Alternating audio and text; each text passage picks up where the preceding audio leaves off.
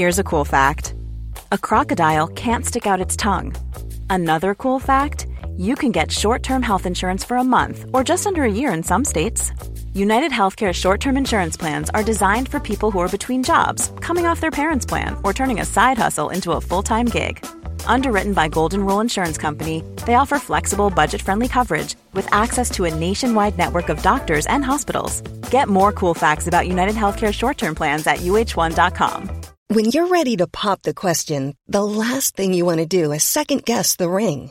At Bluenile.com, you can design a one of a kind ring with the ease and convenience of shopping online. Choose your diamond and setting. When you find the one, you'll get it delivered right to your door. Go to Bluenile.com and use promo code LISTEN to get $50 off your purchase of $500 or more. That's code LISTEN at Bluenile.com for $50 off your purchase. Bluenile.com code LISTEN. Many of us have those stubborn pounds that seem impossible to lose, no matter how good we eat or how hard we work out. My solution is PlushCare. PlushCare is a leading telehealth provider with doctors who are there for you day and night to partner with you in your weight loss journey. They can prescribe FDA-approved weight loss medications like Wegovy and Zepbound for those who qualify. Plus, they accept most insurance plans. To get started, visit plushcare.com slash weight loss. That's plushcare.com slash weight loss. Are you sick of feeling controlled by alcohol? Do you want to drink less? Do you wake up on a Sunday morning feeling really anxious and full of regret?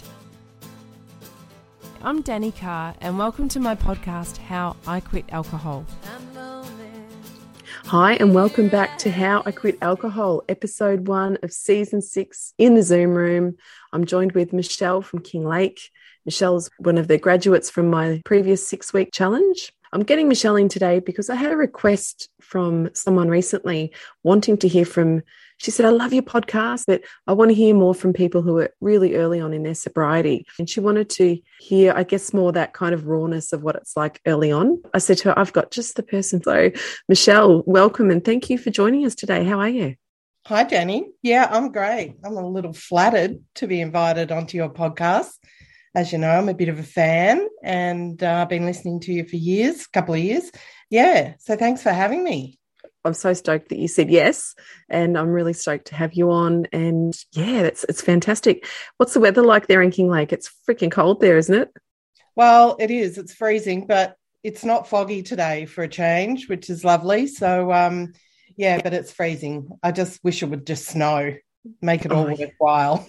Absolutely. the fire's roaring, so um, it's nice and cozy and warm. It's beautiful. Absolutely love it. My brother, who you know, and my uh-huh. sister, who you now know because you went and introduced yourself to her the other day, they live in Kinglake, and I love going there and like getting in front of their fire and um, and just getting cozy there. It's absolutely gorgeous, and I'll be down that way next week. So be um, I'm definitely going to drop into yours and, and say hi and check out your pad. Anyway, I digress. So yeah, so Michelle, today, as of today, you are three and a half months sober, 108 days. Well done. Congratulations, my friend. And as you said, you've been listening to the podcast for a while, and I remember getting an I remember getting an Instagram message, I think it was, or an email from you ages ago and saying that you knew my brother and my sister-in-law Karen introduced you to the podcast. Is that right? Yeah, yeah, she did. Um, I must have because I've given up alcohol before, tried, attempted. I'm friends with Karen, your sister-in-law, um, socials, and I had posted something about during COVID. I think I was angry about all the advertising for alcohol during COVID. Anyway, and mentioned something about you know trying to give up. And Karen, I saw her in the supermarket. And she said, "Hey," she said, "I saw your post, and um, my sister-in-law." And uh, brother-in-law gave up alcohol years ago and my sister-in-law does a podcast. You should listen to it. And i was like oh my god yeah i'd love to. Never listened to a podcast in my life so i didn't even know how to do that. So um, i had to work that out first. And then i um yeah i found you and i started listening from the very first episode you and ash. And i was like shit these are my people. Like they're speaking my language. So um greatest thing ever. So I'm forever grateful to Karen. In fact, I ran into her again the other day. I got all teary and started crying because I was just so grateful for, you know, finally doing your program, which we'll talk about later. Had I not, had she not told me, I, look, I probably would have eventually found you. But yeah, it was amazing and has, I believe, changed my life. Oh God, I wish everyone could see. I'm just beaming this huge smile. I love hearing that, and that's just so awesome. And thank you, Karen. I mean, that's just it's fantastic. I'm just I'm so stoked that she did, and yeah, and here we are. So yeah. yeah, so tell me what apart from here's my people, what were you kind of really getting from the podcast? What did you love about it? Because that's interesting to me. Just just real people, real people. Just it'd be a celebrity, and then it would be just some regular everyday person just like me struggling with alcohol uh, women you know that i related to hugely who were having their wine at night time when the kids were in bed and blah blah blah you know it was just mm-hmm. so real and and i think what excited me most in the beginning was listening to your story because we come from similar uh, childhoods in that we both grew up in regional Victoria. I was in Bendigo, you're in Castlemaine.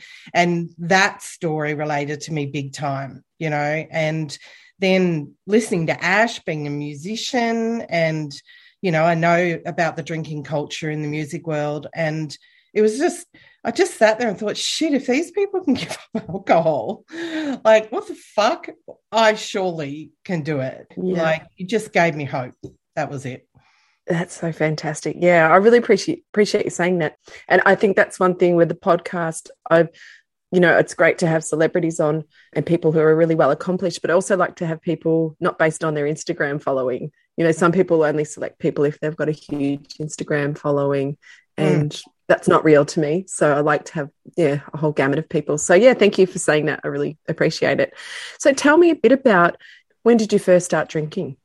I was about 14 and as I said, I, I grew up in Bendigo and it was a bit of a drinking culture.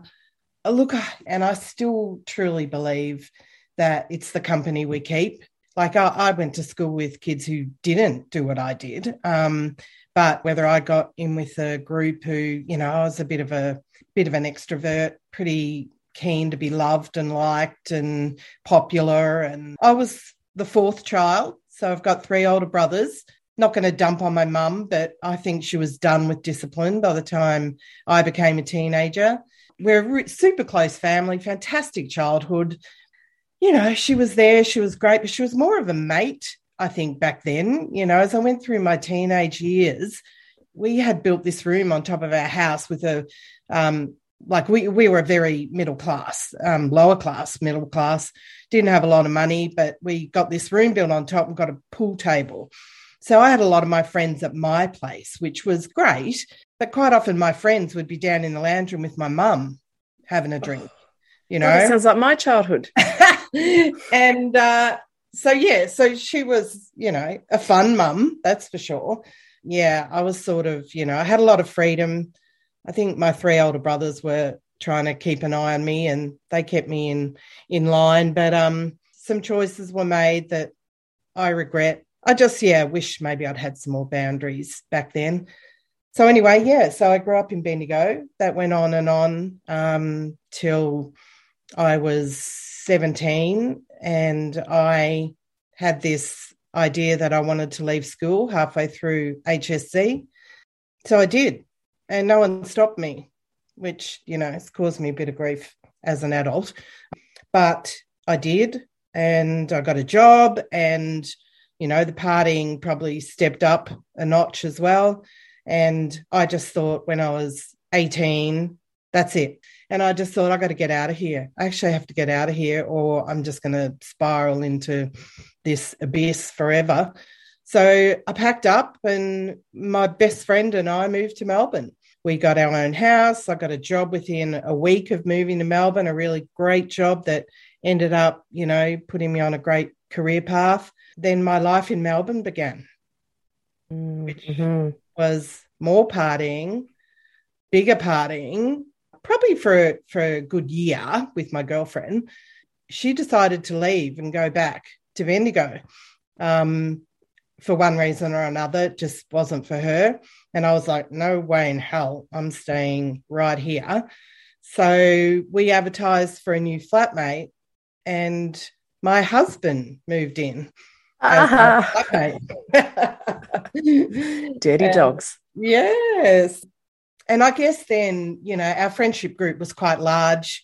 The partying in nightclubs ended. We started, I don't know if you were the same, Danny, but in that era, it was dinner parties, dinner parties, dinner parties. Every weekend, we'd have a dinner party at a different couple's house. And they were huge, you know, they, they were Mm. massive, din- you know, this was pre children. So lots of drinking, you know, but I don't think back then I had a problem.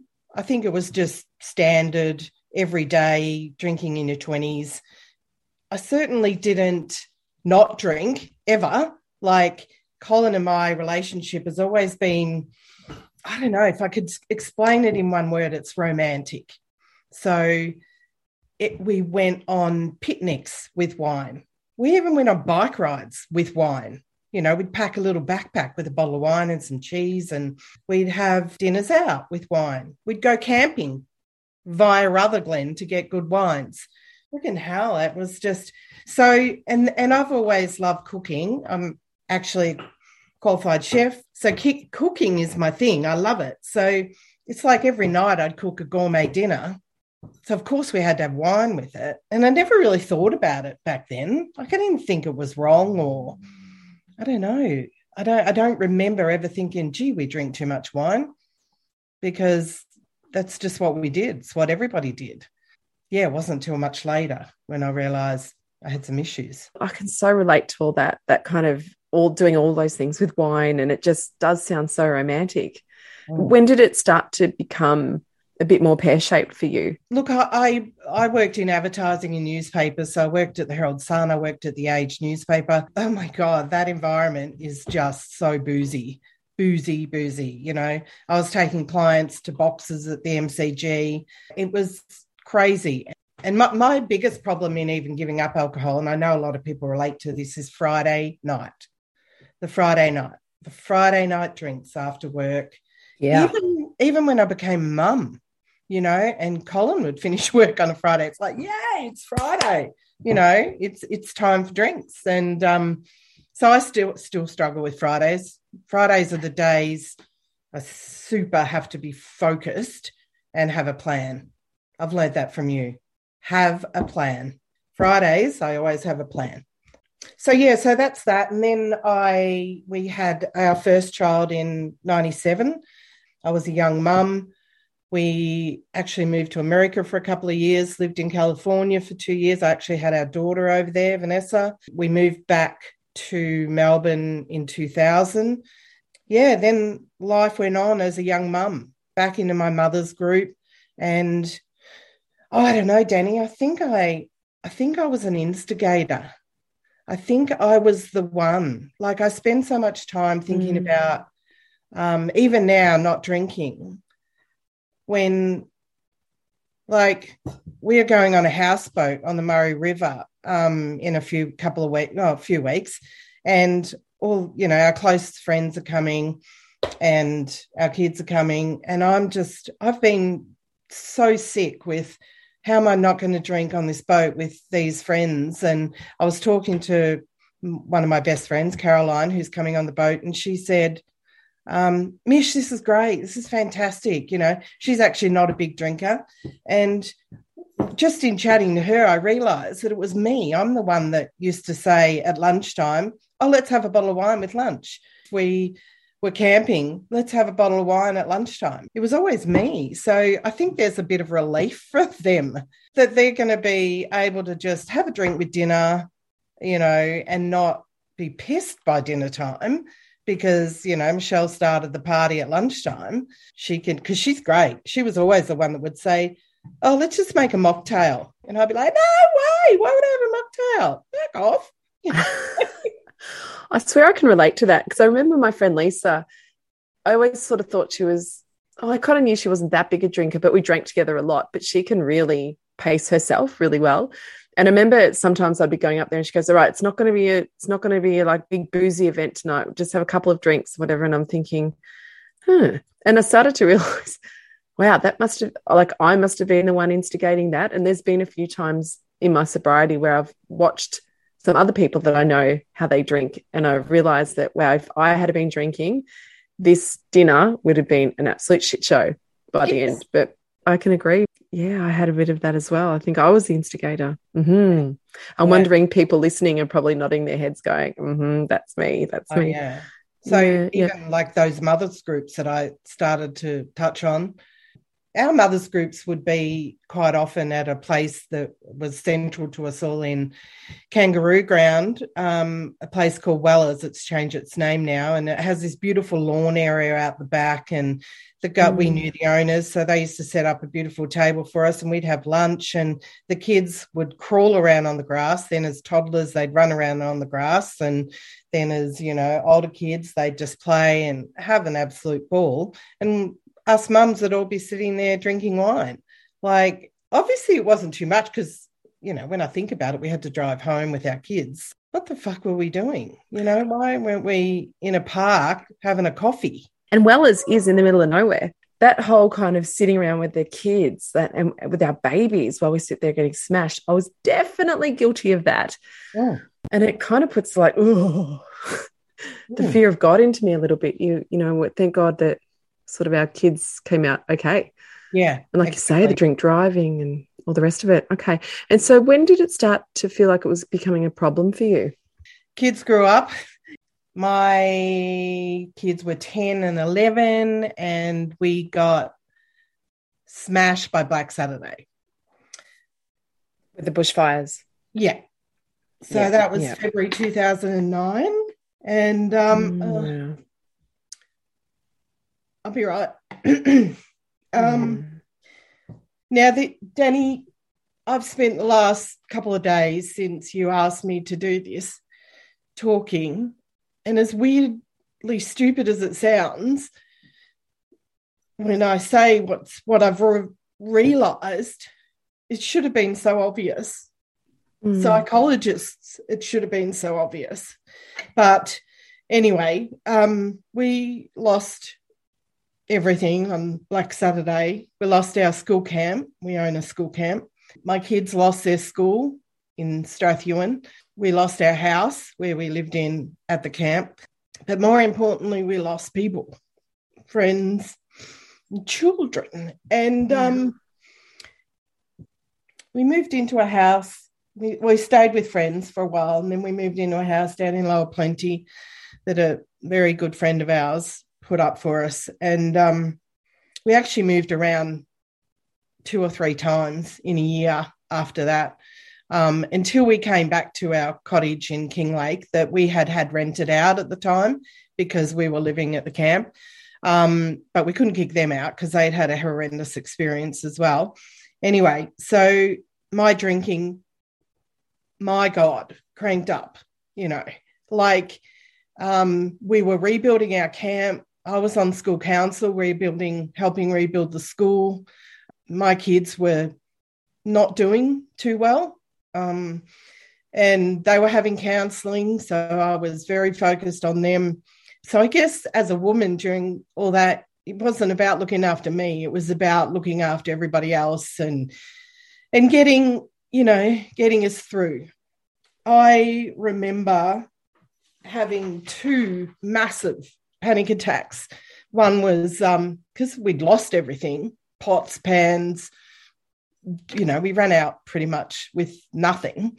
I even had to go and buy undies, you know. And I remember being in Target in Greensborough and I literally just had to sit on the floor and sob because I I just couldn't work out how ridiculous this was that I had a trolley full of brand new stuff I still see this woman who still works at that Target who helped me that day.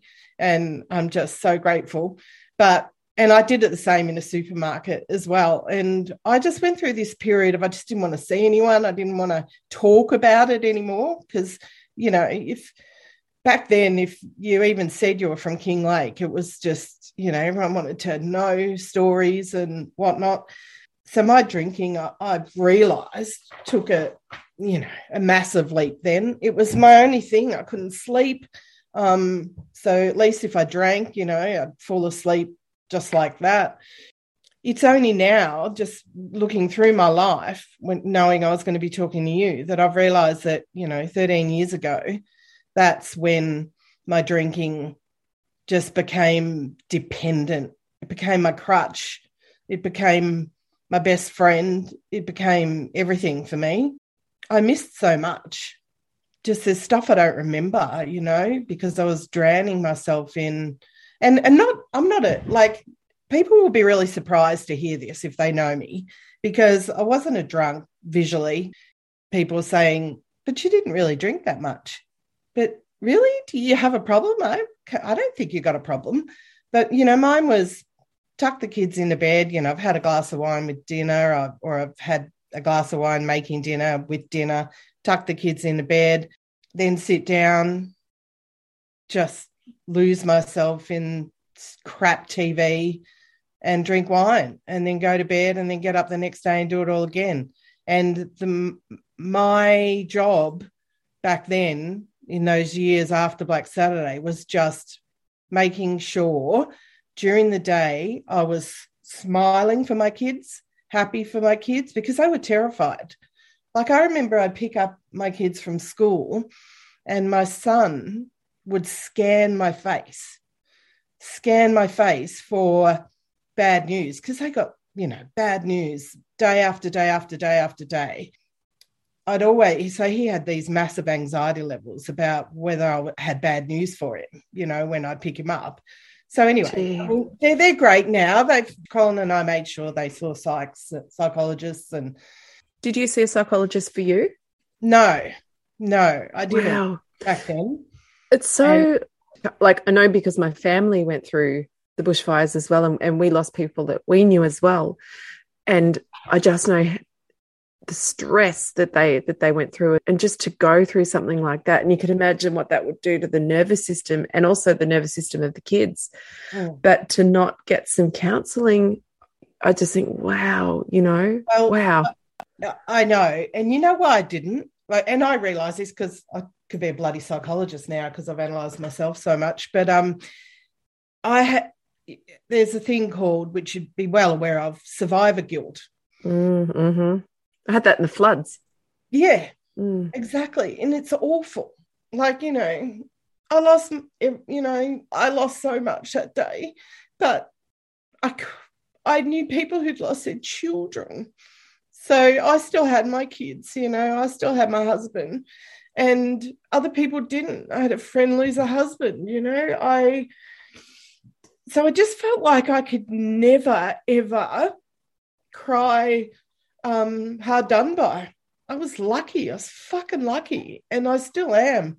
But that's carried through for a long time, that survivor guilt, not feeling like I'm worthy of stuff. And that was what happened that day in the Target. I felt like I wasn't mm. worthy of all this new shit. Why am I buying new toasters and kettles and doonas and and stuff? Anyway, so I didn't get counseling because I didn't think I should get it. There were too many people out there that needed more counseling than I did. But I did years later. I did years later because I knew I was drinking too much. I put on so much weight. I was lazy. I was just in this hellhole that I knew. And I did go and get counseling, but I had two sessions because they said, you know, oh, you've got PTSD. And I said, geez, you know, thanks, Einstein. I pretty much knew that. and and again, it was just too much for me. I just felt like I couldn't do it. So, um, you know, I just kept drinking. I, if when I drank, I put on weight, but it was a bit like a, um, a bit like a, a merry-go-round. If I drink, I put on weight. I don't move. I get lazy.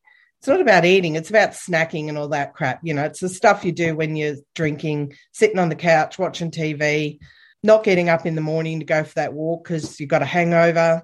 And it's just a merry-go-round on and on and on. And um, and it's weight. The first thing that happens to me is I put on weight. So I've always had a weight issue because I drank and the domino effect of what drinking too much wine does to you. So in 2016, I had a fall. We were down in Queenscliff on a beautiful romantic weekend away, drinking. I wasn't drinking that day when this happened, but um, I tripped walking off a bluestone step in Queenscliff, and turns out I fractured my ankle, tore every ligament in it, went to hospital, ended up in crutches and a moon boot until the surgeon looked at it to see what he was going to do. But two days later, I was sitting at home and my leg blew up, and I got rushed to hospital because I had a blood clot. It was really bad. I ended up in ICU for three days. I had two surgeries. I had a stent put in um, because the clot went straight to my lungs. And I'll never forget, you know, when you're in hospital and the weekend doctor comes in, and this woman walked in and was standing there reading my chart. And she said, Oh, goodness, you're a lucky girl, aren't you? I'm sure they've told you you should be dead. And jeez. And I was like, no, no one's actually said that. But um, I realized it was pretty serious. Anyway, so that was bad. And that that blood clot was a direct result of of alcohol. I have no doubt about it. I was overweight, I was not moving, you know, all of that. So I made a vow when I got out of hospital that I would give up drinking and Actually, no, no, no. I didn't vow that I would give up drinking. I vowed that I would moderate drinking. mm-hmm. And uh, so, what's that? 2016. That's six years ago. So I gave up straight away for three months, and I didn't do anything back then. I didn't listen to podcasts because I don't even know if they were around then. I didn't read any quick lit quit lit books. I didn't do anything. I just gave up for three months. I felt wow, I can do this. You know, I can moderate. I can just go back to drinking one glass of wine, blah, blah, blah. Didn't happen. You know, after that, I did, you know, Feb fast, dry, dry July, still trying to prove to myself that I'm not a, I don't have a problem with alcohol. You know, I can just moderate. Then, funnily enough, I was in Byron Bay in 2017. Um, Colin, my husband, was doing a positive psychology diploma up there, I went with him for a bit of a holiday and I spent so much time sitting on that damn beach in Byron Bay that um, I just thought Colin was busy all day. So I just had so much time to reflect and think about what had happened to me and how I was alive and I was still fucking it up and drinking and whatnot. So I vowed that I was going to give up alcohol for one year. One year, not forever, for one year and see how I go. Because obviously three months had failed, but I needed to do it for a year because that would fix me. So I and and I know a lot of people on your podcast often talk about whether they tell people that they gave up drinking or whether they don't tell people that they've given up drinking. This particular time I had a plan. So I wrote a letter to every single one of my family members, every single one of my friends, it was phenomenal. Like the support I got back was incredible. And um, if are you okay if I just read the first paragraph of what I wrote to people? Because yeah, that's great. Please. So um, I said, my health hasn't been so crash hot, as you all know. Given all the issues I've had in this last year or so, I've realized I have to make some pretty serious changes so I can be around for a long time. I'm giving up alcohol, wine, for a year. I think we're all aware that I have an unhealthy relationship with alcohol. I don't classify myself as an alcoholic, but I do classify myself as an addict. I am a wine addict. My weight is suffering badly, which I continue to link back to the amount of wine I drink. This is something I need to do. Why a year, some of you may ask? Well, I gave up for three months last year and thought that, that doing that would help me have a new relationship with wine, but it didn't. I very quickly went back to old habits. I need to commit to doing this and I need your help. And everyone was amazing. So mm. I did it for the whole year. Can you and, just pause, Shell? sorry to interrupt, but if you dial that back into that, you know, I wasn't an alcoholic, but I was an addict. I was a wine addict.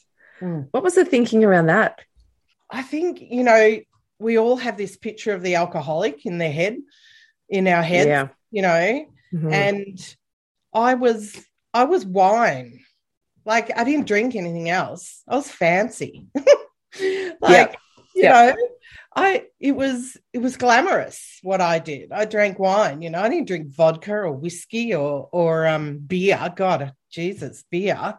you know, so I figured, oh, and if I ran out of wine and there was no wine in the house, like I didn't like cold drink scotch, you know, now and then. There was there was always other alcohol in the house I could have had. But I didn't because it was just wine. If I ran out of wine, that was it. It was all over. And mm-hmm. um, so that was my thinking that I'm not an alcoholic. Because if I was an alcoholic, I would drink whatever was here.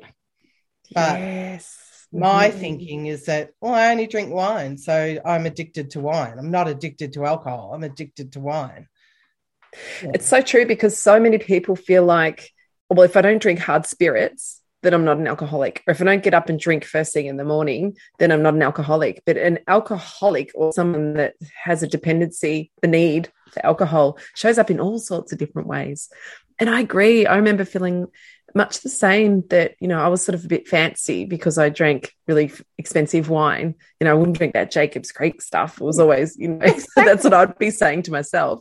And you know, and then later on, it was, uh, and it's pretty cool how I drink whiskey. You know, so I had all these sort of parameters around and different ways in which I saw it, but I never considered that I was that there was a problem because I was like not that person. Mm, exactly. That's interesting. Yeah, thank yeah. you. For, yeah, thanks yeah. for sharing. That's good. Okay. And then and then there's um I read back because I obviously journaled in that year that I gave up alcohol. I, I, I read this, which freaked me out a bit. Just under three weeks now, and I will be at my one year mark. About a month ago, I started to panic because I knew my year end was approaching, and I wasn't ready for it. I wasn't ready to face the decision about what I was going to do, whether I would continue not drinking or take it up again, and at what level. I wasn't ready for these decisions. I was enjoying the feeling of having no choice. Mm. And that's so true, isn't it? When you take the choice away, yeah, it makes it, it's like there's no bargaining. There's no, it's not exhausting. It's not, you know, I lo- yeah, totally agree that and there's it, no choice and it's exactly. makes it so much easier. Yeah. Have yeah. you heard of, um, have you heard of Luke McKenna? He's um, no. got a company called Unleashing Personal Potential. No. anyway, Colin, my husband, is because we do a lot of positive psychology stuff at our school camp, and um, Colin sent me this only yesterday, coincidentally, and uh, he has this quote that's called, and it says, "100% is easier than 98%." When you're 98% committed, you're not really committed. And then he's got this quote, which is not by him, it's by Helia, which I don't know who that is. But the quote is Willpower is for people who are still uncertain about what they want to do.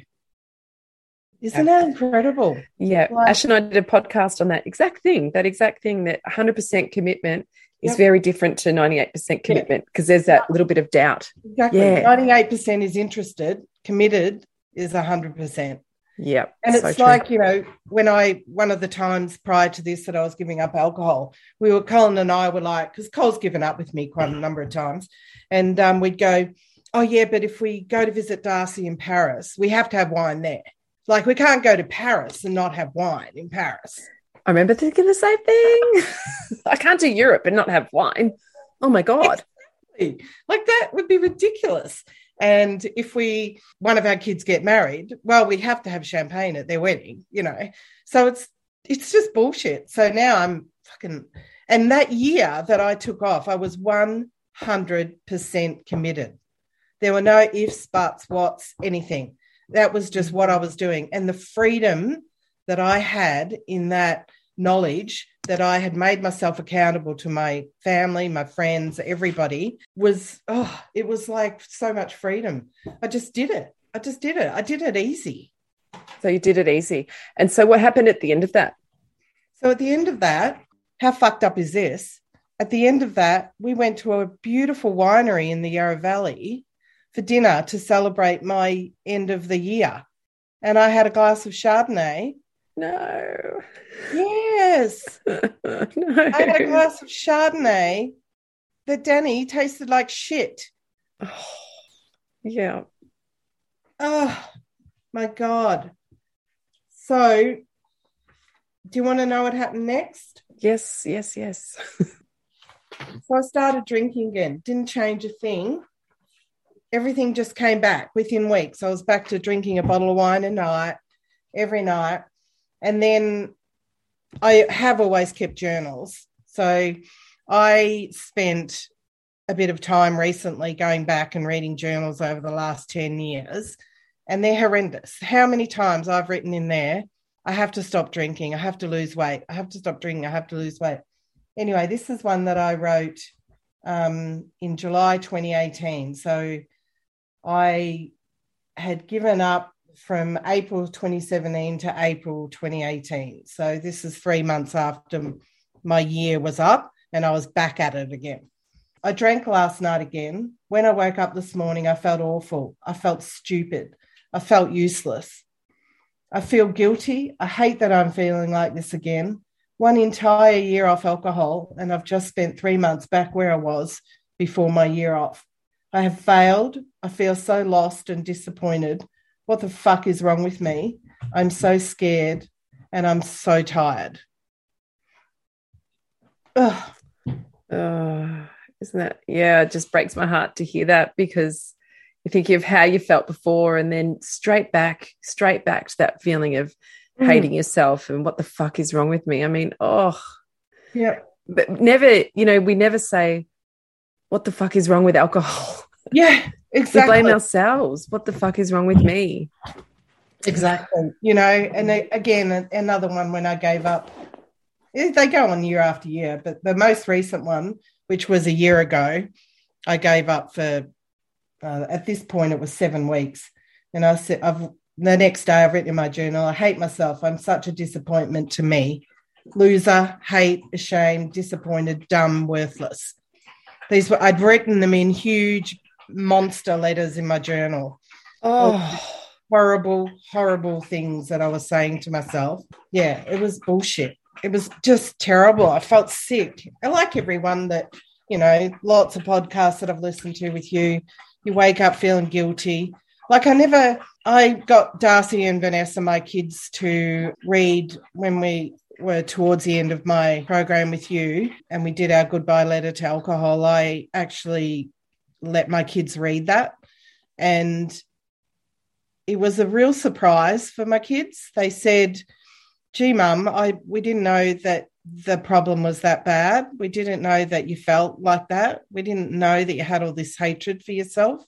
Um, because they didn't really see me drunk. You know, at, at, at events, weddings, whatever, they'd see me funny, tipsy, because I'm hilarious, Danny.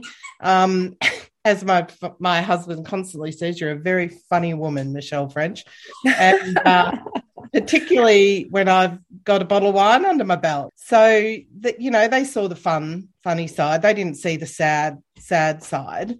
Although I've I, I didn't know whether to share this or not. This is bizarre. I told my kids also that I was coming on to do this podcast and just wanted to check with them that they're okay if I talk about them, you know, whatnot. And Darcy said, Oh my God, mum, this is bizarre. He said, I had something happen to me two weeks ago and I haven't told you about it, but I probably should.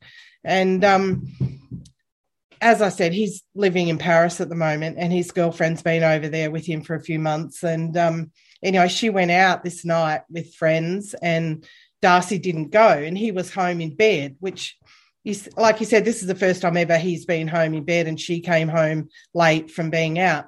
And when she got home, she leant over and gave him a goodnight kiss. And he had a massive flashback of me tucking him in at night and giving him a, kiss good because and he said it wasn't a bad memory. It was actually fantastically beautiful memory because it just took him back to me tucking him in and giving him a kiss goodnight. But obviously she had wine on her breath because she she just had a few wines with dinner and whatnot. So um and you know it was like me you know i'd had the glass of wine cooking dinner and making dinner and then popping the kids in bed tucking them in giving them a kiss and he just yeah had that flashback to my wine breath mm. and luckily that was a good memory for him but yeah. it is interesting and it is hard to hear that wow that that's the smell of wine on someone's breath is is connected mm. to a lot of core memories for my kids yeah yeah crazy crazy okay and so can you fast forward then to okay so you're back drinking again um, after your one year, and obviously that's that was a few years ago. So you, you ended up. Did you get back to a point where it was starting to feel unmanageable, or that you're wanting to change it? Yeah. So I was just disgusted with myself on a constant basis. And um, I'd got to a point where, with um, COVID, you know, being home, drinking, eating, not moving, um, my I have arthritis in my knees anyway from years of playing tennis and netball, but they got progressively worse and worse and worse and worse. And due to being overweight, so my surgeon, who I'd seen over the years, finally said, "You you definitely need a new knee. Your right knee is just terrible." But he actually said to me, "I actually need you to lose twenty kilos before I can do the surgery." And I was like, "Okay, wow," you know. And I went home thinking, "Shit, what am I going to do? I can't." Um, I can't lose weight without giving up alcohol. So I was probably driving home from there listening to your podcasts. You know, it was getting closer and closer for me. And um, I started to try and just move, get healthier without the drinking, giving up the drinking. And it, you know, I lost a couple of kilos and it wasn't really working for me. And then I saw um, Medibank, who I'm insured with, had a program called the Better Knee, Better Me program. And you had to apply for it and go through interviews and whatnot, and you had to qualify for it. And it was basically a year program where they provide you with a dietitian, a physiotherapist, a Fitbit, bands, all sorts of things to get you to lose weight to try and put off having a knee replacement. And great program because obviously it costs them a lot of money for people to have a knee replacement. And I checked with my surgeon. He thought it was a fantastic idea to give that a go because all his um, knee replacement surgeries had been put on hold anyway because of the wait list on COVID and whatnot. And I got accepted into the Medibank program. So I was so excited. And I thought, yep, I can do this. I can do this. So all of a sudden, I was accountable to them because they were investing money in me doing this program. And I thought, oh God, what am I going to do about the alcohol? And I happened to be listening to Michelle from Brisbane. And awesome. Another awesome Michelle. Yeah. And Michelle was talking about doing the program. Um, I think there it was the Kate had also been on just prior to that. Mm-hmm. And I was just listening to them and I thought, oh fuck it. You know, I felt like I knew you anyway. And that's when I sent you the letter and said, I'm going to do the program because, oh, that's what it was. And funnily enough, you were talking to Michelle, and you said in that podcast about the um the program that was starting on May 1st, which was only a few weeks away. And you were saying, you know, and you gave yourself a dig for doing such a big plug, but I'm not kidding. That plug just moved me off my ass.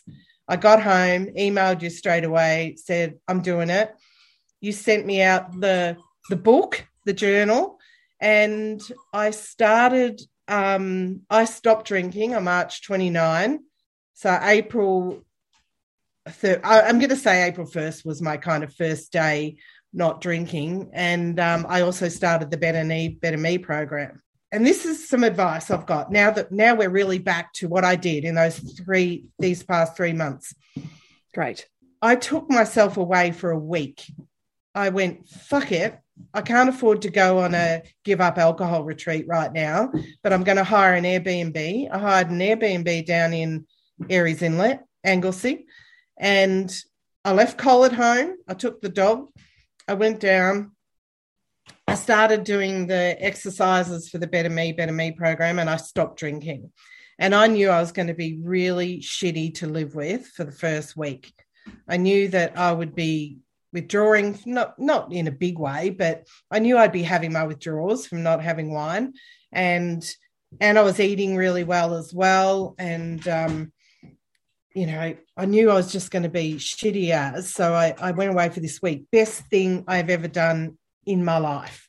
It was, and I was down on the beach, so I got to do Hugo, my dog, and I did two beach walks a day, and I just really got time to get focused in my head and knew what I wanted to do. And I was freaking listening to you. I was reading books that you guys recommended. And I had, it was basically four weeks till we started the, the program on May 1st. So by the time May 1st come around, came around, I was super focused. And you know what? Back to that bloody quote about 100%. I was 100% committed to this. And, you know, I told my close family what I was doing again. And I felt terrible because they've heard it before over and over again. But um, I don't have a lot of people around me that don't drink. So I don't have a lot of people that understand what it's like to give up alcohol when you're so dependent on it. They don't have the problem that I have. Um, my bestest friend in the entire world, um, who I drank with madly, the two of us in our 20s, in our 30s, in our 40s, moved to Sri Lanka like over 10 years ago, 15 years ago, maybe. And um, she lives over there and gave up alcohol eight years ago, just sober, like just like that. I mean, it wasn't just like that, it was bloody hard. But she was so far away, I couldn't have that sort of. And then I felt so guilty time after time, you know, giving up for the year, giving up for three months, giving up for one month. I just got sick of telling her that I'd failed. And I felt like she doesn't even know this. I haven't even told her. But I just felt guilty. I felt like I'd let her down when her and I were just, you know, we were crazy together in our drinking days and she'd done it, you know, and I I hadn't. And she kept sending me yoga stuff and meditation stuff and so taking that week off was incredible. I came home back to, you know, the home environment where I usually have my one bottle, one and a half bottles of wine every night. I just did stuff, Danny. I knitted to keep my hands busy. So I'd I'd still sit there and have a nice drink of, you know, I'd make a soda and lime and whatnot. I'm very much into making my drinks look fancy. So even if I had it in a wine glass or I had it in a beautiful, you know, big, long, tall glass, I would always make my drinks look fancy. And I've got an mm-hmm. amazing husband who I used to think his drinking issue was as big as mine. but turns out I'm an instigator.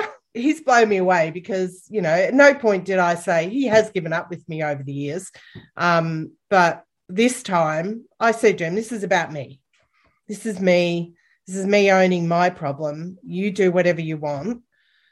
Um, however, he has been incredible enough not to drink wine at home, which is good. Great. And I think if you can have the support of your partner, and not everyone is lucky enough to have that, no. but just respectfully asking if, even in the first couple of weeks, would you mind not drinking at home just to support me? Because this is important to me. I think that's a really nice way of, you know, kind of letting them know and yep. not forcing them because it's a big change for them but and even saying i understand it's a big change for you and it might be might inconvenience you a little bit but this is super important to me and could you support me in that? I think for people listening that can be helpful. Absolutely. Absolutely. And and like you know even now i would struggle if he came home and drank wine but you know he'll come home maybe have a beer maybe after dinner he'll just have a scotch. And i'm like so cool with that, you know. But then he'll say, Oh, I've put the kettle on. Do you want a tea? You know, like I just love him so much. He just, you mm. know, he just doesn't drink much now because of me, which he loves too. You know, he's get, he's healthier from not drinking, and that's just the two of us together drinking. We're just it was just too much and uh, mm, egg yeah. each other on a bit. I, I, can relate to that with Ash because he'd get home and or even like yeah, as soon as we started together, we were it's terrible. And we'd kind of that you know we won't have any more, and then we get to the end and it's like oh come on, you go go up the bottle shop and get a couple more, and yeah, we sort of definitely would egg each other on for sure. Okay, so that's really great. So we want to focus on especially like the first kind of few weeks. So the first week you went away Yep. That's not available to everybody.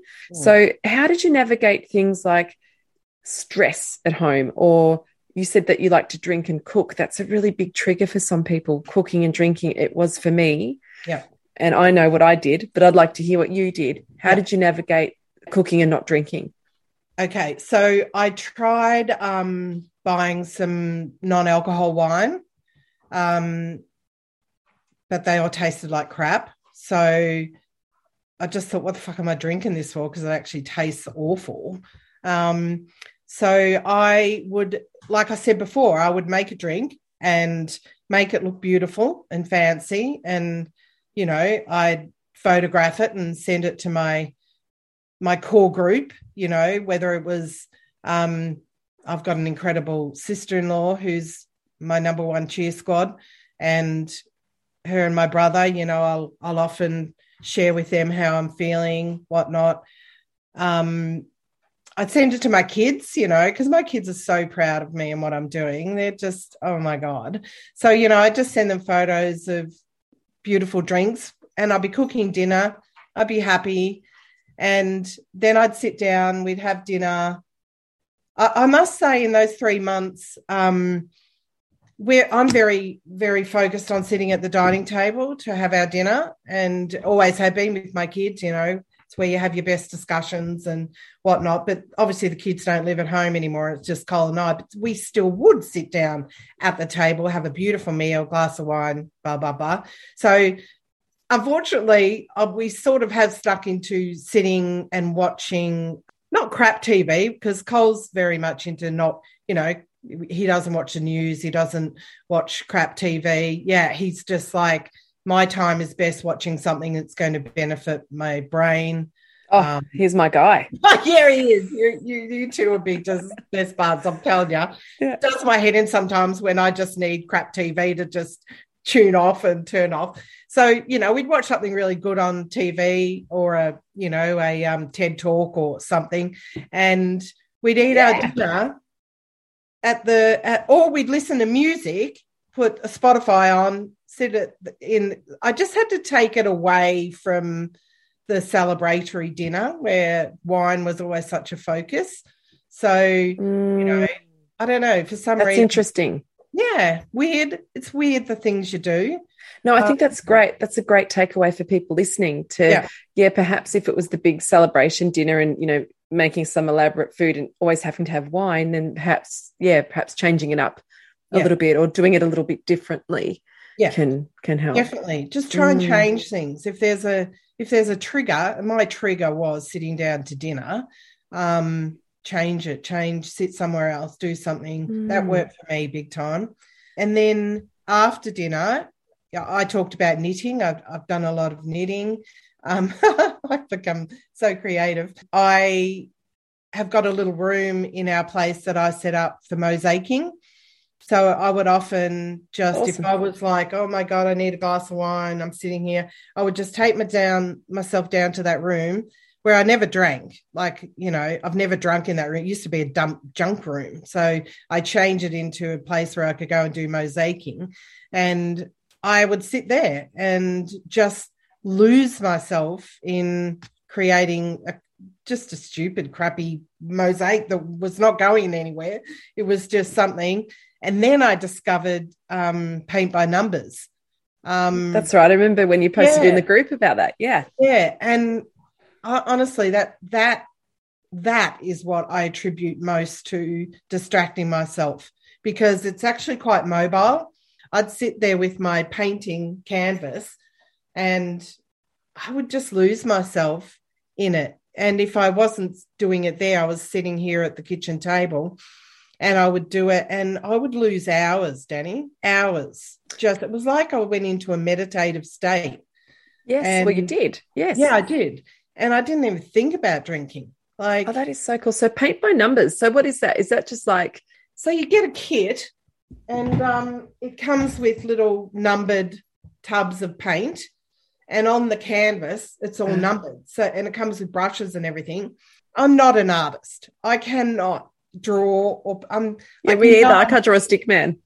No one ever wanted to be my partner in Pictionary because me too. I am so bad. So the concept that I'm doing paintings is just freaking hilarious. And they turn out really well. And oh. I don't care oh. if they don't, to be honest, because the whole point of this is just to get me through um, keeping occupied and busy and not focusing on having a glass of wine in my hand. Oh, Michelle, that is just so awesome. So for people yeah. listening, like even if you don't feel like you're artistic, and I'm not, I just think that's such an awesome oh, thing I to do, and not being concerned about how it looks, just more about the process of doing yeah. it and enjoying what you're yep. doing. I think is fantastic. Yep, it is just so lovely, and you can do it solo. You can do it in a room with other people. It's it's just and it, it just takes me away from thinking too much. Like, you know, you just got to change things up a bit. That's all. That's so awesome. That is such solid advice. And I really appreciate that. So, changing things up, doing things differently, and yeah, perhaps trying something new without being too involved in wor- worrying about what it's going to be like at the end, yeah. but just enjoying the process. Yep, exactly. Like, mm. I- I'm sure there's some, you know, type A people that will get a bit anal with it and but you don't have to. Once you've done one, you realize that you don't have to be anal about it because it's a painting. so, you know, you look at people who paint, you know, there's no in between the lines. It's like, and and then you start feeling yourself be a little bit creative you know you might go oh i like the red there a bit better than the burgundy or whatever. Yeah and, yeah. Um, you, you, start know, to yeah definitely. Yeah. the other thing i loved and i wanted to just um cycle back to was that you said that you took photo photographs of your mocktails or fa- photographs of your fancy drinks and shared it with key people. Mm. and i think that is an absolute killer idea. Um, my sister debbie who you've met from kinglake totally different but every time like we cook and we oh, both love we love cooking and we send each other photographs of the food yeah. that we, we make you should see our um, you should see our message streams. It's just like food, like meal after meal after meal. I love it because then we're I'm celebrating something I'm doing, and and yeah. so is she, and it gives us ideas. So I think that's such an awesome idea. So if you're making yourself a fancy drink, or if you're just proud, anything that you're enjoying yep. in the moment that's not it's not to do with alcohol or something that's helping you, yep. share it with someone. You know, share it with anybody that's going to kind of go, yes, that's that's really cool. Exactly, yeah. exactly. And you'd be surprised how much people love getting it and sharing it, and then they boost you even more, you know, and go, yay, you know, I might yeah. make that too, you know. Oh, yes. Crazy. I think that's awesome. That's really awesome. And also, so my other question was going to be, which was from this person, but you know, dealing with those cravings, and that would be very much it, wouldn't it? Just to go oh, and kind definitely. of, yeah, yeah, or change it up. What everyone says, walk away, journal, write it down. Um, you know, just just just take yourself away from the thought as much as you can. Mm-hmm. And for me, that was yeah, doing that painting. I just lost myself completely, you know. And you yeah. feel good, you know, you feel really good. It's like, like you've accomplished something. Yeah. Yeah. And and one thing you keep telling me too is don't overthink stuff.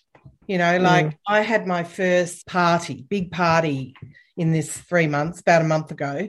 One of our crew, um, uh, one of our managers in our at our camp, it was her 30th birthday. We actually had her party at the camp because it's a fantastic venue for that sort of thing.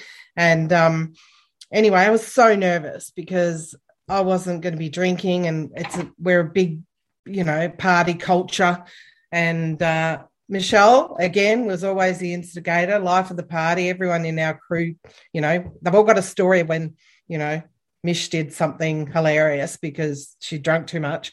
Anyway, I, w- I was very nervous, very anxious leading up to it. I went and I have a friend who I was really worried about um, because once I had been given a comment in one of my other give up drinking stages that um, they prefer the old Michelle. And I remember when you that. shared that with the group. Yeah. yeah.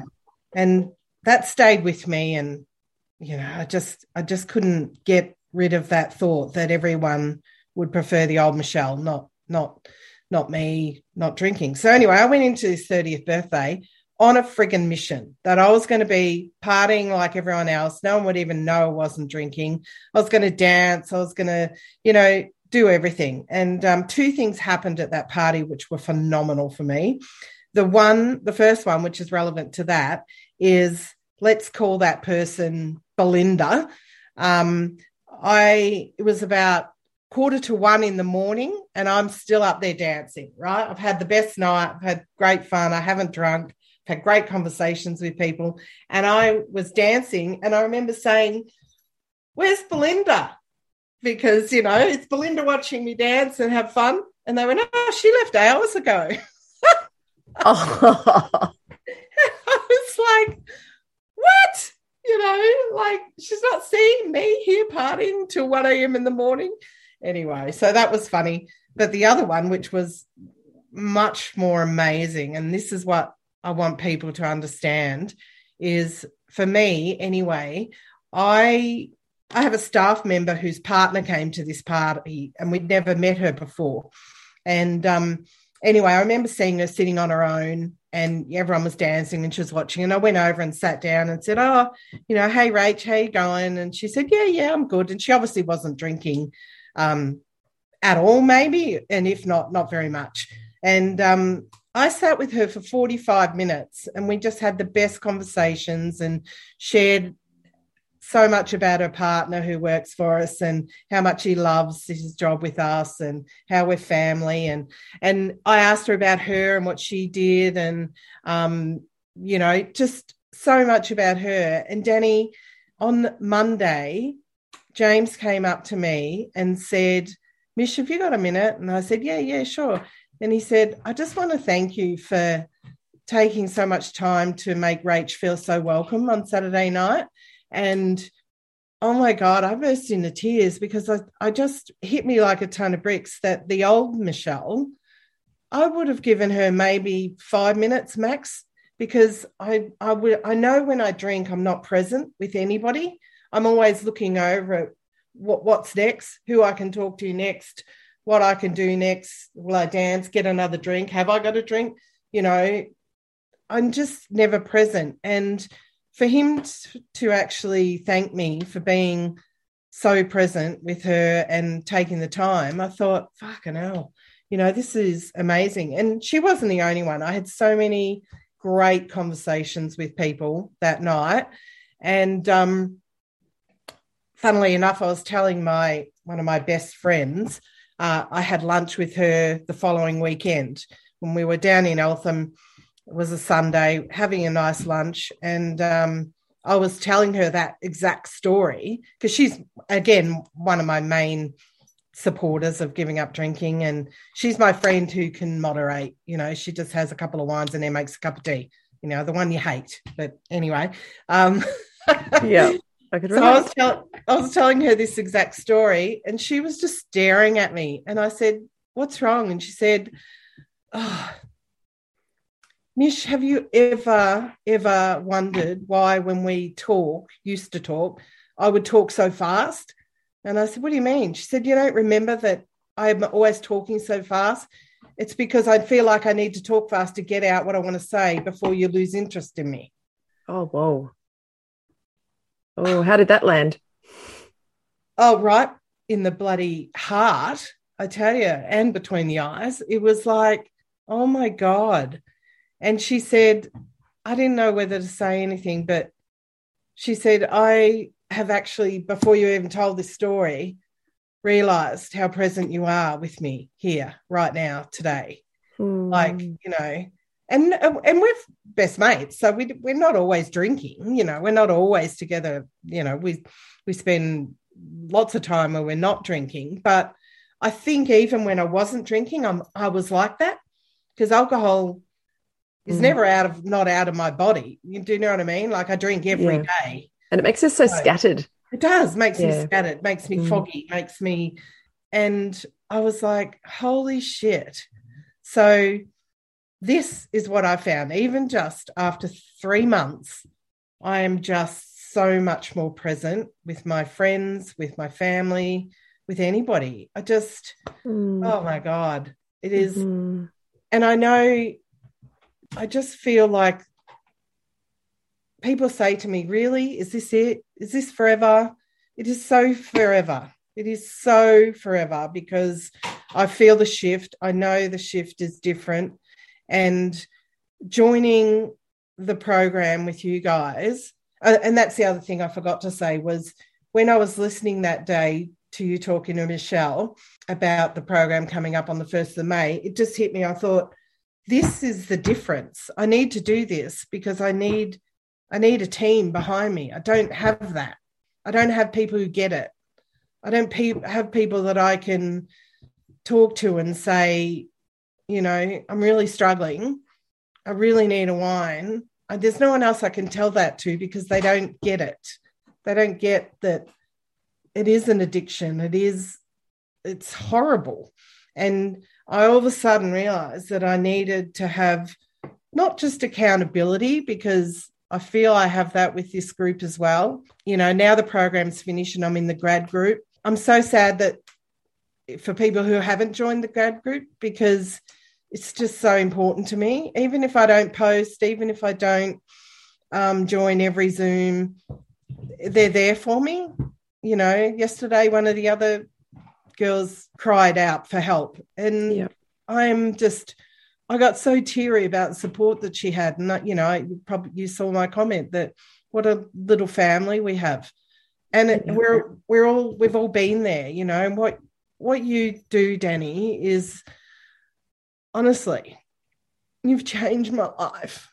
And I just, um, I'm so grateful that I finally did it because, you know, I, I'm, I feel amazing. I feel, I feel different to any, any time before. I'm just so grateful and focused and fucking, I, I've got a quote. I've got my favorite quote. I've written it down. We all have two lives. The second one starts when you realize you only have one. Mm. And that's mm. massive for me. You know, I just feel like I want to be, you know, I, I'm I'm at the second half of my life. I want to travel. I want to, you know, do stuff. I want to walk. I want to hike. I want to, and I could never do that with my knees. Now I've lost 15 kilos since starting this. My knees are feeling great. My health is much better. Oh, I don't have fatty liver anymore. That's awesome. Did you get some tests? I did.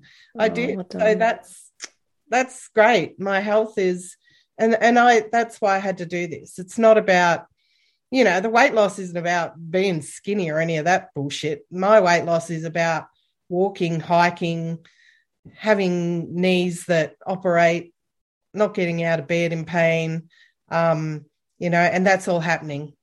You know, I'm yeah on the road. It's the difference too in like um, being just sober or just doing life and sort of getting by, but actually thriving. Yeah, and it, it's like you're thriving. That's oh, what I feel. I'm thriving. I've yeah. even been on a holiday, you know, and I smashed it. It was so amazing. Yeah. Did you do more internal work this time around than you did last time? Definitely, definitely. And and you know, one of the other things when I first started listening to your podcast and that, and you had a lot of, you know, people who became yogites and, you know, and and you know, uh, meditation and all that. And I used to think, oh fuck, this isn't for me. You know, I just, you know, I do journal. I've I've journaled all my life. I can do that you know, maybe I, I wish Danny would get some just real normal people like me that are just after hours mums drunks, you know. I, I try to meditate. I'm doing my best. I love it. You're amazing when you do it. I'm off straight away. I'm finding my way. I just got to get to that daily practice thing. some reason, it's the end of the day and I'm in bed and I go, fuck, I forgot to meditate. it's like, what the hell? What do you mean you forgot to meditate? You can do it for five minutes. Just so I'm mm-hmm. still working on that, but I'm, you know, I'm far from perfect. I journal most days. Um, you know, I because that is that is great. But yeah, I there's a there's a saying, and I'm not sure whether it was yours, but do something every day, every single day, 365 days a year that will contribute to, you know, where you're going. And I do that, whether it's a podcast, I'm always reading a book. Now it's always a book, and one day that'll end, and I'll go back to novels and and stuff. But at the moment, I'm still reading. You know, any book that comes up on our on our group. You know, I grab it. Mostly audio books, which is great because you can walk and mm. always doing something that will contribute to this. So I am definitely doing a lot more. Sorry, I'm pointing at my head. I'm doing a lot more up here than I ever did before on any other occasion. Yeah, and I think that's the big difference. And you're so right. Like, do something every day that's going to get you a step closer yeah. towards who you want to be. Do something every day that will contribute towards your sobriety and towards your thriving in sobriety. Yes. It's very different, very, very different between just white knuckling it or thriving. Very different kind of thing. So 100% shell, like, like exactly. doesn't matter if, if you, I prefer you were meditating, of course, but yes. um, something every day. And that's great. And if that's all you've got, that's all you've got. But at least it's something and it's a positive step forward to where you want to be. The other thing is, I don't beat myself up if I don't journal or I don't meditate uh, because I know I've done something. Yep. I know every day I've done something, even if I'm just sitting there thinking about it. Do you know what I mean? It's like I'm always working towards where I'm going. And so fantastic. Yeah. yeah. The main goal, like you can set yourself goals, but your main goal has to be to get through the day without drinking. That's the main goal. Yeah. You know, end exactly. of story. That's yeah. the most important goal that you can tick off. the, yeah. big, the biggest thing in your to do list. That's the thing to tick off. The main thing that I try to teach people in the challenge is learning to sit with your feelings and trying to feel where they are in the body and how you know if we can put all of our attention on the feelings rather than trying to escape them or making them wrong mm. but to just be with them that they then less, lessen their grip on us and we realize they're not something we need to fear and therefore we don't react as much that we become more present with our feelings mm. how was that for you that was massive because i guess i looked back on my life and the best example i can use is you've talked to us a lot about losing your dad and how present you were and how life changing it was to spend that time with him and and and be so present. Whereas you know you talked about in your past life you would have probably been pissed and and you know not present and all that. I um i also lost my dad but a long time ago. He was very young. He was 59 i was i think i was 23 and um when he died oh my god i actually can barely remember his funeral not because I was, well, I assume I probably did get uh, drink too much at the wake because I don't have a great memory of it. Um, but yeah, I numbed everything with alcohol. I numbed everything with wine after, while it was happening. I mean, he died really quickly. So there was, but like, I mean, the day of, the day after, you know, I just, and now I'm feeling stuff, you know, I'm you know, under your suggestions about, well, just sit and be quiet and listen and feel. Um, yeah, I just, it's scary. God, it's bloody frightening sometimes going, really? Do I have to sit and do this? You know, mm-hmm. makes me think too much. But um, no, incredible. Has that given you some freedom or oh, massive? Yeah. Massively almost to the point where I feel like, um, you know, I've had a lot of tragedy in my life with, particularly with Black Saturday. I think I, I just feel so confident now that, you know, I'm not asking for something bad to happen to me, but I just know that I will have more tragedy in our lives as we get older and whatnot. And I know that next time it happens, I'll be present, I'll be there, and I'll be there for me. Most of all, I'll be there for me, but I'll be there for everybody else. Oh my God. And, Boom. Being mm. there for yourself rather than, oh. yeah, yeah, that's so huge. And look, for people that are listening, that's probably one of the main things. And you don't need to join my challenge to learn this, to no. be able to be present with your feelings and what's showing up. So when you're having the craving or if you're having a big emotion, take a moment, take a breath, just see if you can sit with it for a bit. You might not be successful every time, and that's fine. It might seem too scary, but just see if you can first breathe in, breathe into it, see if you can see where it's landing in the body. Is it showing up in, as a knot in my stomach or flutters in my chest or tightness in my jaw?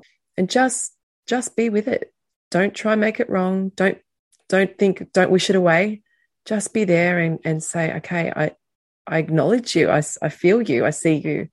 Mm. And see what happens with it. Take a, maybe 30 seconds to a minute. When I work with someone on this stuff, we sit there and try and describe it, see what it feels like. It, is there anything it wants to express or say? Usually, and then just completely put all of our attention really just on it, shine a light on it. And pretty much by the end of that minute, I'll say, and, and what's happening with it now? Oh, wow, it's dissipating.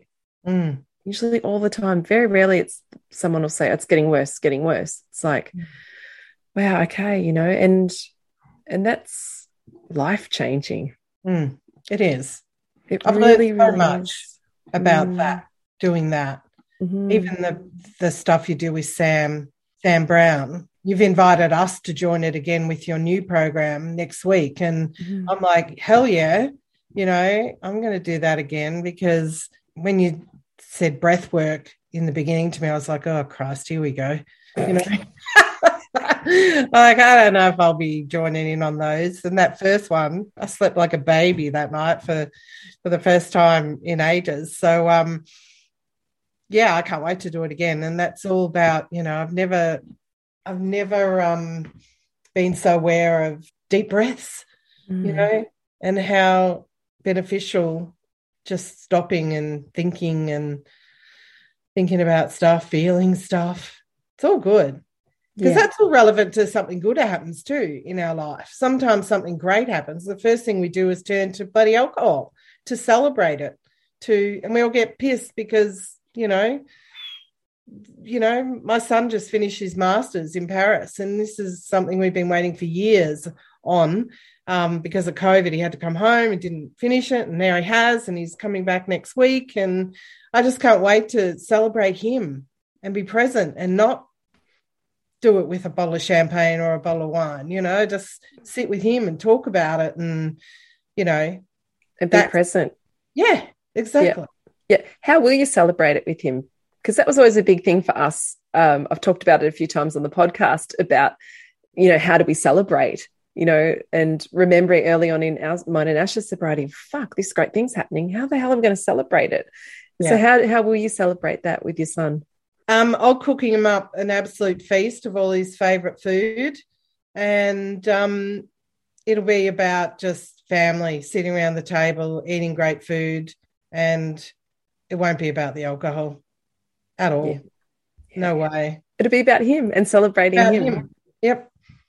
That's so beautiful, isn't it? It's like Yeah. you actually celebrate what you're celebrating and Yeah. really connect and and being so present Yep.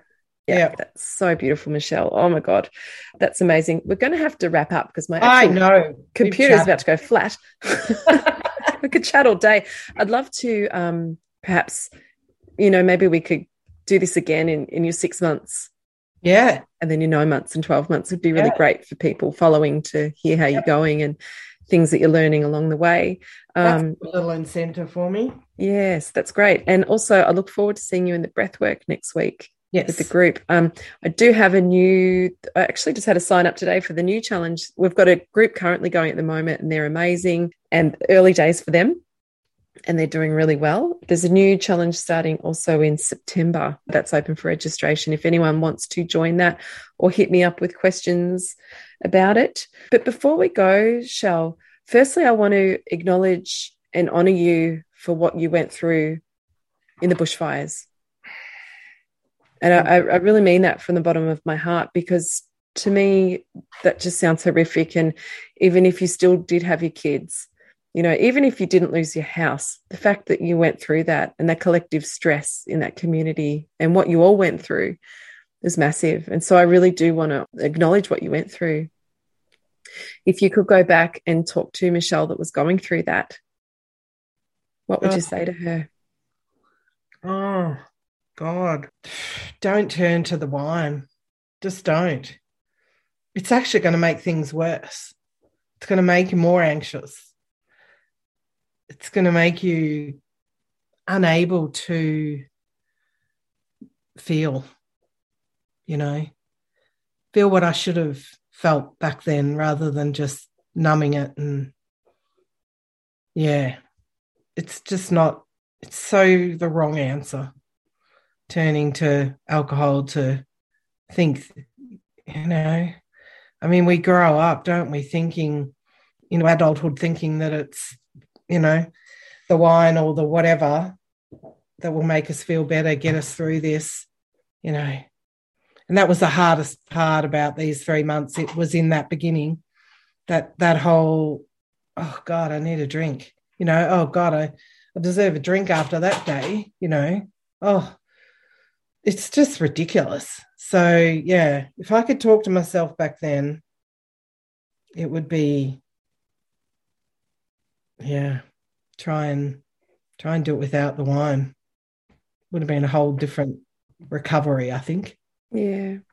Yeah, perhaps, and from from what you'd said too, hate to you know, but also just going back on what you said earlier when we talked about it, to to perhaps honor how you were feeling, mm. to consider yourself and what you're going through, because it seemed as though you pushed you aside.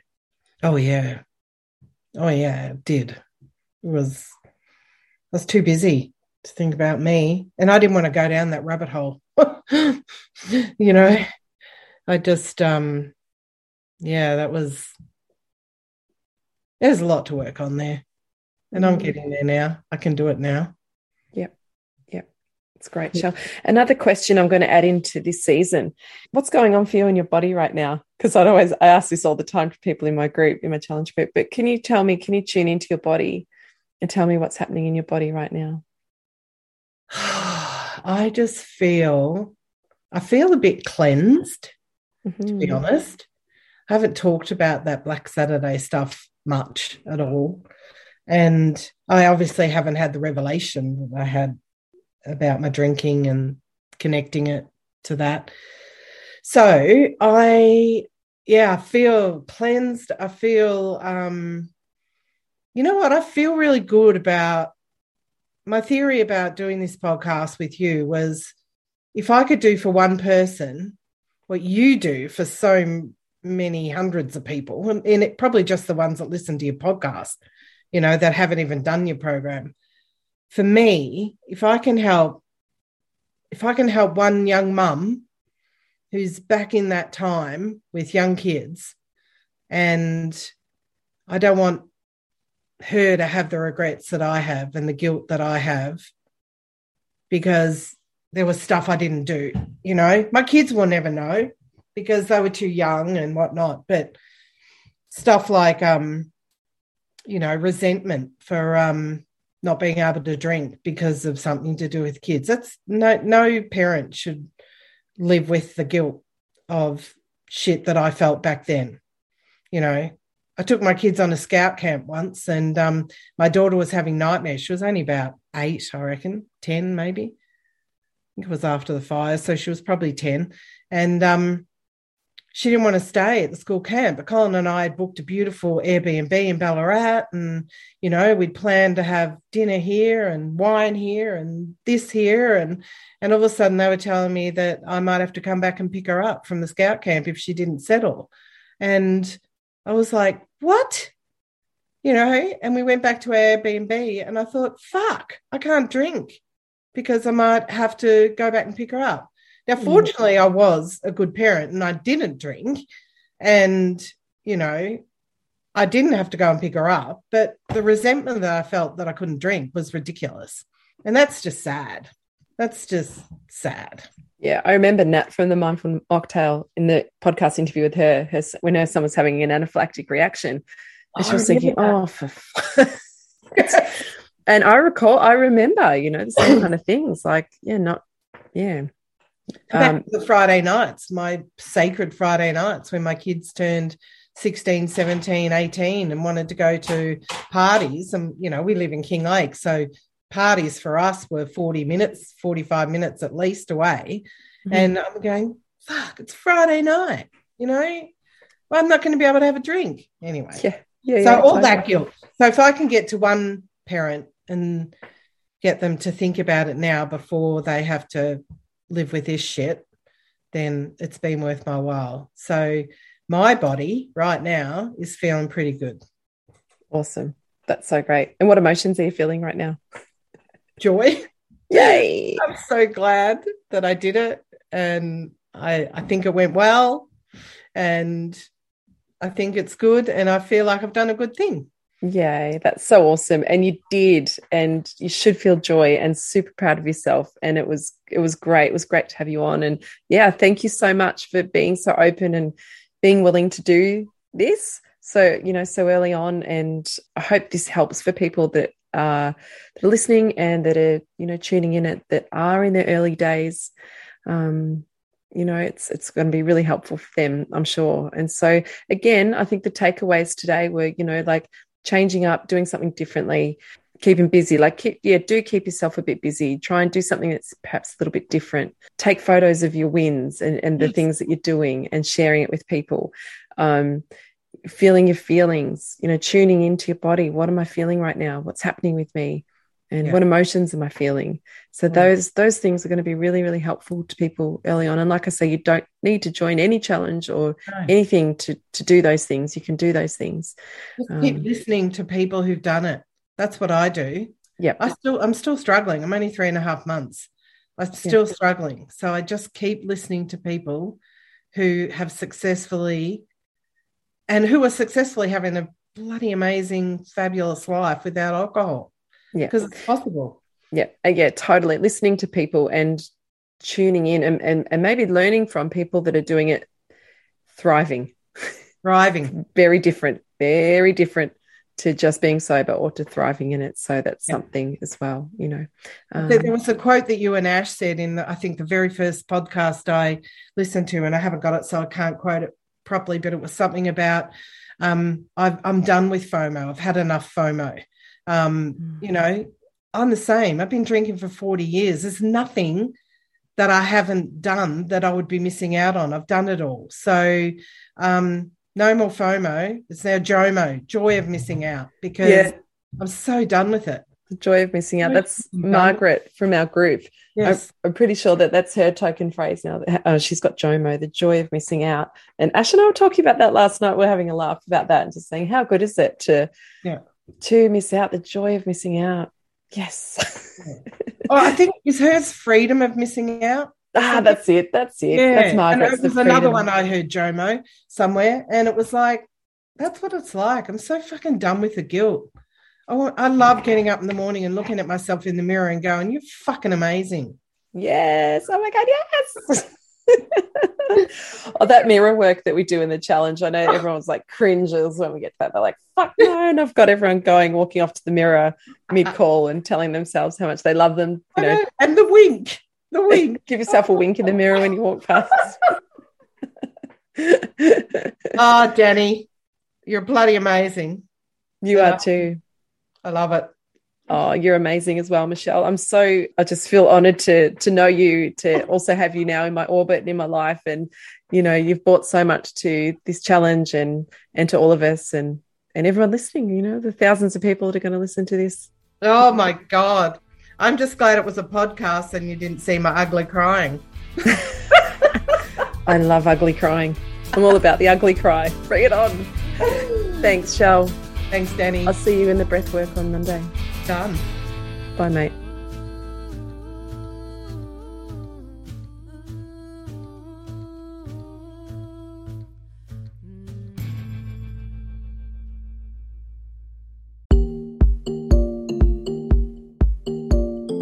So many of us feel stuck and unsure of how to make positive changes in life.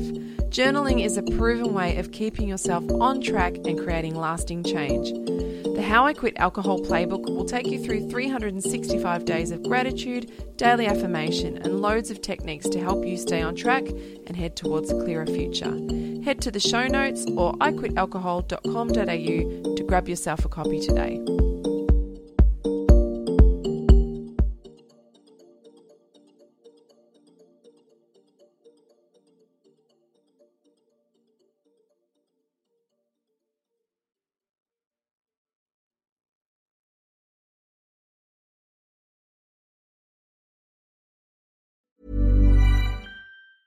Hi, I'm Daniel, founder of Pretty Litter. Did you know cats tend to hide symptoms of sickness and pain? I learned this the hard way after losing my cat, Gingy. So I created Pretty Litter, a health monitoring litter that helps detect early signs of illness by changing colors, saving you money and potentially your cat's life. Pretty Litter is veterinarian developed, and it's the easiest way to keep tabs on your fur baby's health right at home. Go to prettylitter.com and use code ACAST for 20% off your first order and a free cat toy. Terms and conditions apply. See site for details. Planning for your next trip? Elevate your travel style with Quince. Quince has all the jet setting essentials you'll want for your next getaway, like European linen, premium luggage options, buttery soft Italian leather bags, and so much more. And is all priced at 50 to 80% less than similar brands. Plus, Quince only works with factories that use safe and ethical manufacturing practices. Pack your bags with high-quality essentials you'll be wearing for vacations to come with Quince. Go to quince.com slash pack for free shipping and 365-day returns. Imagine the softest sheets you've ever felt. Now imagine them getting even softer over time. That's what you'll feel with Boll and Branch's organic cotton sheets. In a recent customer survey, 96% replied that Boll and Branch sheets get softer with every wash. Start getting your best night's sleep in these sheets that get softer and softer for years to come. Try their sheets with a 30-night guarantee. Plus, get 15% off your first order at bollandbranch.com. Code BUTTERY. Exclusions apply. See site for details.